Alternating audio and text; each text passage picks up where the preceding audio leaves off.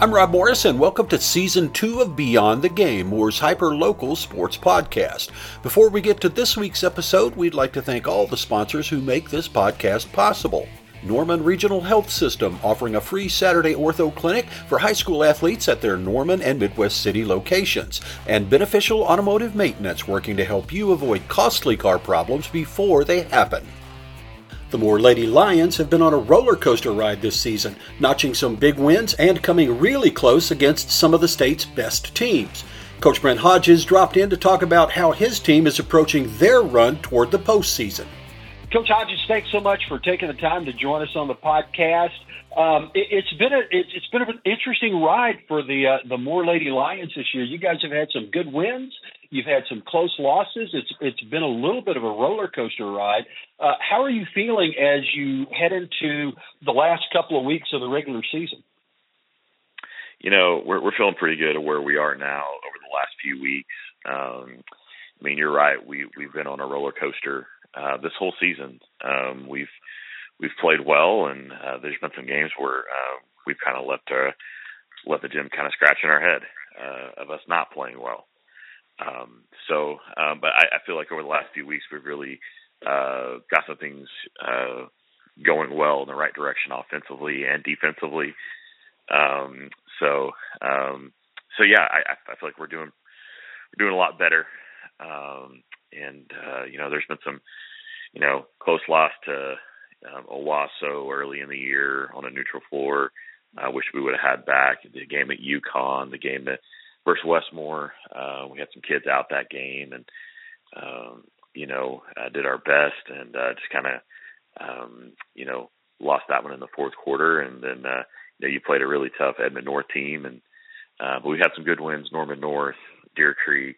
Um, you know, uh, played Booker T. Washington down to the last, um, you know, really the last possessions, and they're number four in the state. So, you know, I feel like we've we've done some good things. Beat a good Edmond Santa Fe team, beat a good Shawnee team. So, uh, so we're nine and eight right now, and headed into the last uh, uh, six games of the season, regular season. Yeah. It- it, it was that the, the the games that really caught my eye in the schedule. Um, the the Booker T game at the John Nobles tournament, which, um, like you said, you guys were in that game right down to the wire, uh, and then you come back and you get the win against uh, Millwood and Norman North.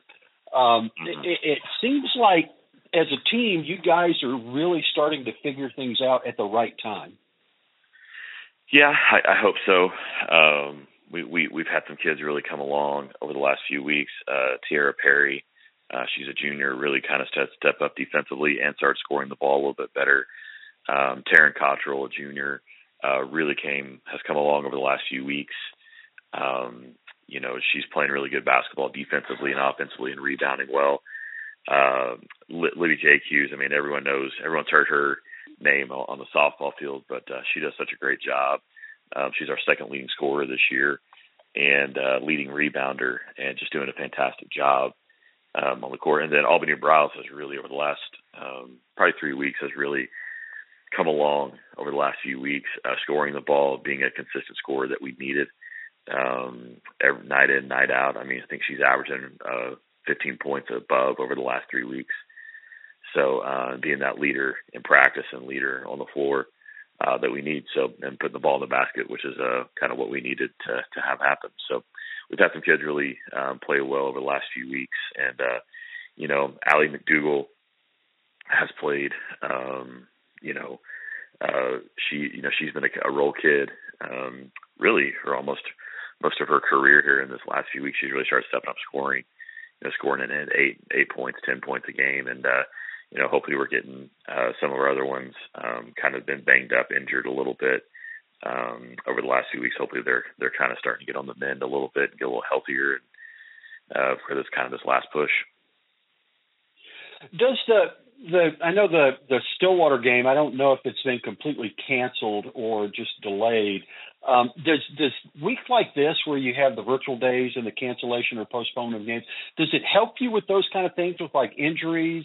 Um, and what does it do to your kind of rhythm and the things that the team is is starting to get into? Yeah, this the Stillwater game is going to be made up Saturday night at home, February fourth. Um, so that's not completely canceled because it is a conference game, so we do have to make that up. So we're gonna we're gonna be making that up. Um, so we'll, we'll be we'll be doing that Saturday. But you know, on weeks like this week, you know, um, there's good and bad to it. Um, the good part is, hey, our kids get to rest, they get to sleep a little bit more. They get maybe get caught up on some schoolwork that they've been maybe a little bit behind on. I know some of our kids with their online stuff have gotten caught up and got a little bit ahead. Um, but also, I mean, there is a little bit of, you know, we get to practice a little bit um, at certain times of the day when it's warm and things are melted off. Um, you know, it, we can get out of rhythm a little bit. Um, you know, we didn't get to practice Monday or Tuesday. Um, we got to practice Wednesday, and I think we'll get to practice today. Today is Thursday, so I think we'll get to practice today, uh, hopefully. Uh, so because we play tomorrow, uh, so it, it can take you a little bit out of rhythm, um, but also it can kind of rejuvenate some legs and kind of get their legs back underneath them. They get to rest a little bit. So it's a good and a bad thing, but uh, hopefully this point in the year, you know, three or four, you know, a couple of days off doesn't set us back too much because we've been going since October one, so mm-hmm. shouldn't set us back too much. Cool. All right. So looking at the rest of the schedule, you've got Norman North on Friday night, Stillwater on Saturday, uh, and then next Tuesday you've got number three in the um, the or number two now. I think they are in the West. Edmond Memorial coming in. Um, yeah. Uh, and then you get the rematch against Westmoore, Mustang, and Southmoore to close out the season. That's a pretty good competitive stretch. What are you expecting from your girls as you head down these last two weeks? Um, you know, my expectations is, you know, we're going to go out and compete and we're going to try to go win every game. Um, you know, the playoff seedings cut off, what it cuts off Saturday or Sunday. Um, this is our last day. So those last four games don't count towards playoff seedings, which mm-hmm. is always also really kind of, it's also maddening because they count towards conference and city championship stuff, which is a lot to play for. Um, but doesn't count towards playoff seedings. But, um, you know, maybe those last four games is a little bit more growth, maybe some stuff we try to put in uh, for playoffs, um, maybe some new sets or a little, you know, kind of little kink here, a little twist there um, of what we're doing, and uh, mainly just executing, keeping our execution level high, um, and stay in a good rhythm. Um, that's one of our big things is stay in good rhythm, keep playing good basketball as we go into playoffs. Um, you know, and winning, you know, I think we're going six years in a row now that we've been either outright city champs or shared city champs. So I know our kids are wanting to compete for that.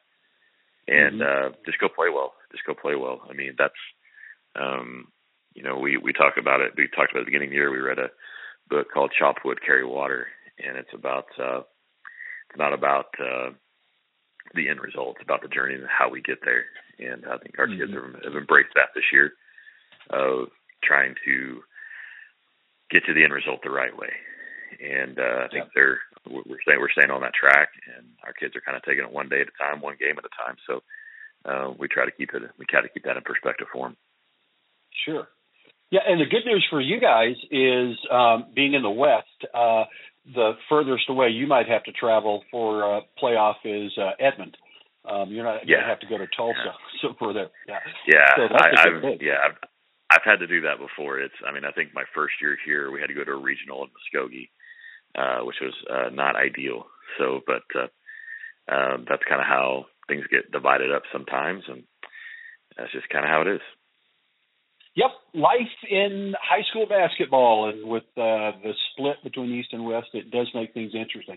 Okay, so I, I want to talk to you a little bit about just some of the general things that are going on in high school basketball right now. Um, the, the first that just I, I can't help but but notice as a boomer, okay, I'm old, I want to admit. I just I grew up in a high school where you went to the high school, that was your high school, and you lived, breathed, died those colors, that mascot, that team, all the way through high school.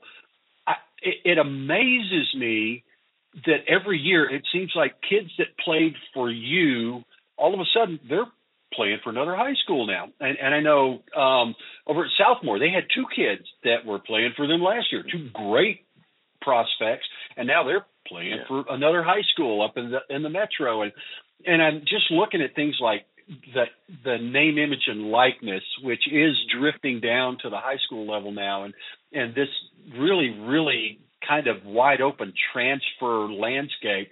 What's your feelings about how all of these things are impacting high school basketball? Yeah, um, I mean, over the last, I think, five years, I think we've, you know, we we've been fortunate. I think we've only had two kids um, over the last five years move out and go play somewhere else that played for us, uh, which has been we're very fortunate. I think two or three kids. Uh, we've been very fortunate, uh, but also we've been on the other end where we've had kids who have moved to us. Um, you know, uh, there's been we've we've we've had a lot of those kind of kind of kids too. Um, so, I mean, I, I would say we've been on the um, good end, good end of that um, over the last probably five or six years. Um, it, it is changing. Um, there is more movement now in high school basketball than in high school. It's just high school sports. It's not just basketball. It's it's in every sport. Um, I think basketball is a little bit more amplified because you have club basketball in the summer is such a big deal. Um, I think kids are trying to kind of maybe sometimes go play with um, people they've played with in the summer before. Um, sometimes it's you know it's a kid that maybe wants to get more exposure for college, you know, to go to bigger high school, to more of a prominent high school in a metro area, to get more exposure for college recruiting. Um, you know, we've seen, you know, people go to a certain school because they, you know, a lot of their kids go play college basketball. Um, you know, so we we've seen it in all all facets. I think NIL is, I, you know, I say I don't think NIL is going to impact it that much. Um, I, I really, you know, we're gonna going to be a wait to be seen kind of thing. Um, but I think it could impact a little bit. Um, I just don't. At the heart of it. I don't see. You know, I look at the college landscape. Um, you know, Division One, like you know, we look at one of our former players, Leah. She has a couple of NIL situations and deals, and she makes some. You know, she makes some money off that. Um, but you know, I've had some other players that are playing Division One basketball. They don't have NIL deals. Mm-hmm. Kids that are playing Division Two basketball don't have NIL deals. NAI, NAI and JUCO, they don't have NIL deals. I, I, I would find it hard to believe that if we're not giving NIL deals to Division Two and NAI athletes, that we're going to be handing a lot of NIL deals off to high school athletes. Mm-hmm. Um, I think it, I think it could happen, uh, but on the level of like when you think NIL, you think in all those, you know, you, everyone thinks of like you know Spencer Rattler getting a bunch of money in a in a Dodge Viper. You know, people think of that. I don't think that's going to be taking place in high school sports. Um, but I could be wrong. Um, I just don't think businesses and advertisers are going to be using high school kids to do that. And the only thing, only way I could see them using high school kids to do that is if it's a high school kid that has a massive social media following, because that's what people are after. They're after clicks. They're after um, kind of those things. We went through a training uh, with our district, uh, Moore Public Schools district, and that's what they're looking at. And there's a kid out of um, on the east side that um, he, he has a couple of NIL, NIL deals already, and you know he he's a he's a solid football player, but he has those NIL deals because he has over I think 700,000 followers on Snapchat or TikTok or one of those. So I mean that's why he's getting the deals. So um, I think it has more to do with your social media influence than it really does um, just hey you're a really good basketball player, a good football player. So I think it's going to yeah. change. Um, and I, I just think the the transferring and the open transfer um, stuff. I mean, the, yes, you can open transfer to other schools, but that still has to go through the OSSAA, and you know, there's a whole lot of red tape to go through that. So, you know, I, I think it's the landscape is change, changing. Some good, some for the good, and some for you know, some I kind of scratch my head at. So. Yeah, I hear you. Fortunately, the social media landscape is such a gentle and forgiving place where everybody loves everybody. It's all unicorns and kittens and stuff like that. There's there's nothing bad going on in social media. No, never, never, never. never. Yeah, it's uh, it's, it's a interesting place. Yeah, it really is. I don't even want to go there. Yeah, and, and you know it's interesting too. I, I'm like you. I don't think NIL is going to be as dramatic overall as um, in high school as it is in the Division One level. but on the on the one hand, and, and also dealing with transfers as well, I, it's hard to blame parents uh, and kids um, for wanting to get the best situation for themselves. I mean that um, that's the flip side of the deal is you want loyalty to your school and to your teammates, but you know if a kid has a chance to go somewhere and it elevates them to a Division One prospect, it, it's really kind of hard to blame parents for for doing everything they can because they think they're doing the best for their kid. Yeah, yeah, and I I think that's you know some people look at it with a a raised eyebrow, but um, a lot of these parents out there are trying to do the best best they can for their kids to put them in the best situation possible to have the best success. And I think all parents try to do that. Um, and you know, some parents aren't in a situation where they're in the best situation for their kid, and they try to move them to that. And uh, you know, like I said, we've had kids come to us, and we've had we've had, we've had a few kids along the way leave. Um, and you just kind of have to, hey, if that's what you think the best situation is for you, great. If you think the best situation is here for is here for you, great. Um, but uh, you know, to to you know, you got you got to go support kids, and hopefully, uh, you know, mm-hmm. everything works out in the end for for all for every kid. Yep. Hey, uh, one last question then. Um, I, I noticed on social media uh, you were a big proponent of a shot clock in high school basketball, and I, I think there's a growing movement towards that, but um, the OSSAA voted that down. Talk to me about where we stand with that shot clock, and do you see that becoming a reality in the future? Yeah, so the shot clock, uh, it's been a conversation over the last probably really three or four years um, in nationally. So here's the the short version of it. Um, the National High School Federation, uh, uh, which is governs all the bodies of like the OSSAA that govern every state, um, they made it legal to have a shot clock in high school basketball. Right now, we're sitting at nine states having a shot clock. Um, so, Oklahoma, we they sent out a bunch of voting. The coaches voted, the principals voted, the administrators voted. Um, 3A through 6A, everybody was in favor. Uh, 2A, A, and B, it was a little bit on the 50 50. Um, so we agreed on that, and the coaches, the administrators, and the OSSAA executive directors, um, you know, David Jackson and all those all those uh, folks up there, um, they all agreed on it, and um, we were all in agreement, and they took it to the board. Board, uh, the board voted it down. Uh, the board is made up of administrators across the state of Oklahoma, 15 administrators. Um, I think it's going to be reproposed in the next few months. Um, I think I think it will pass. It was voted down eight seven.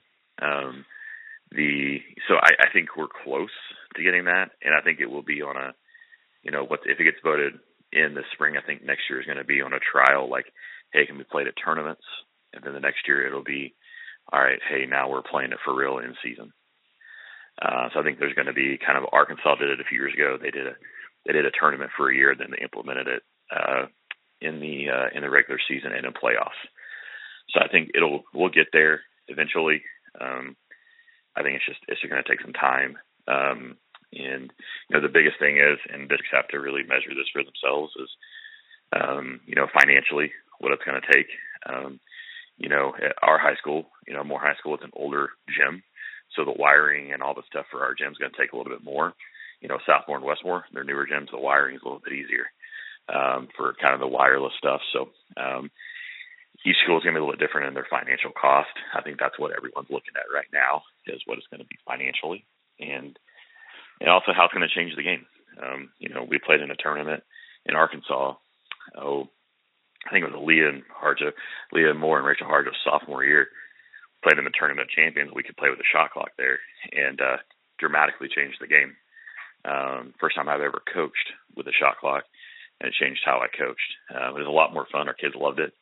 So I think once it, I think once it happens and people get used to it, I think it's going to be, it's going to create a, a more exciting brand of basketball for the state of Oklahoma. I think people will enjoy, especially come playoff time and state tournament time. Yep. Well, that's a great summation and uh, a great look at how things are going. I really appreciate you taking time to do that, Coach. And thanks so much for spending a, a little bit of time with us today talking about the Moore Lady Lions. Um, best of luck here as you go through the next couple of weeks and head for the playoffs. Expect uh, you guys to to make a mark in there. I appreciate it. Thanks for all you do for uh, local sports here in the Moore area, and uh, keep up the great work. And uh, we'll, uh, I'm sure we'll talk to you soon. Thanks again for listening to Beyond the Game. We're grateful for the support of all our sponsors. You can listen to Beyond the Game wherever you get your podcast or online at mooremonthly.com. We'll be dropping new podcasts weekly, so you can follow Moore Monthly on Facebook, Twitter, and Instagram to keep up with the latest episodes. And if you think about it, hit the like button and give us a rating and review. It helps spread the word about Beyond the Game out to other listeners.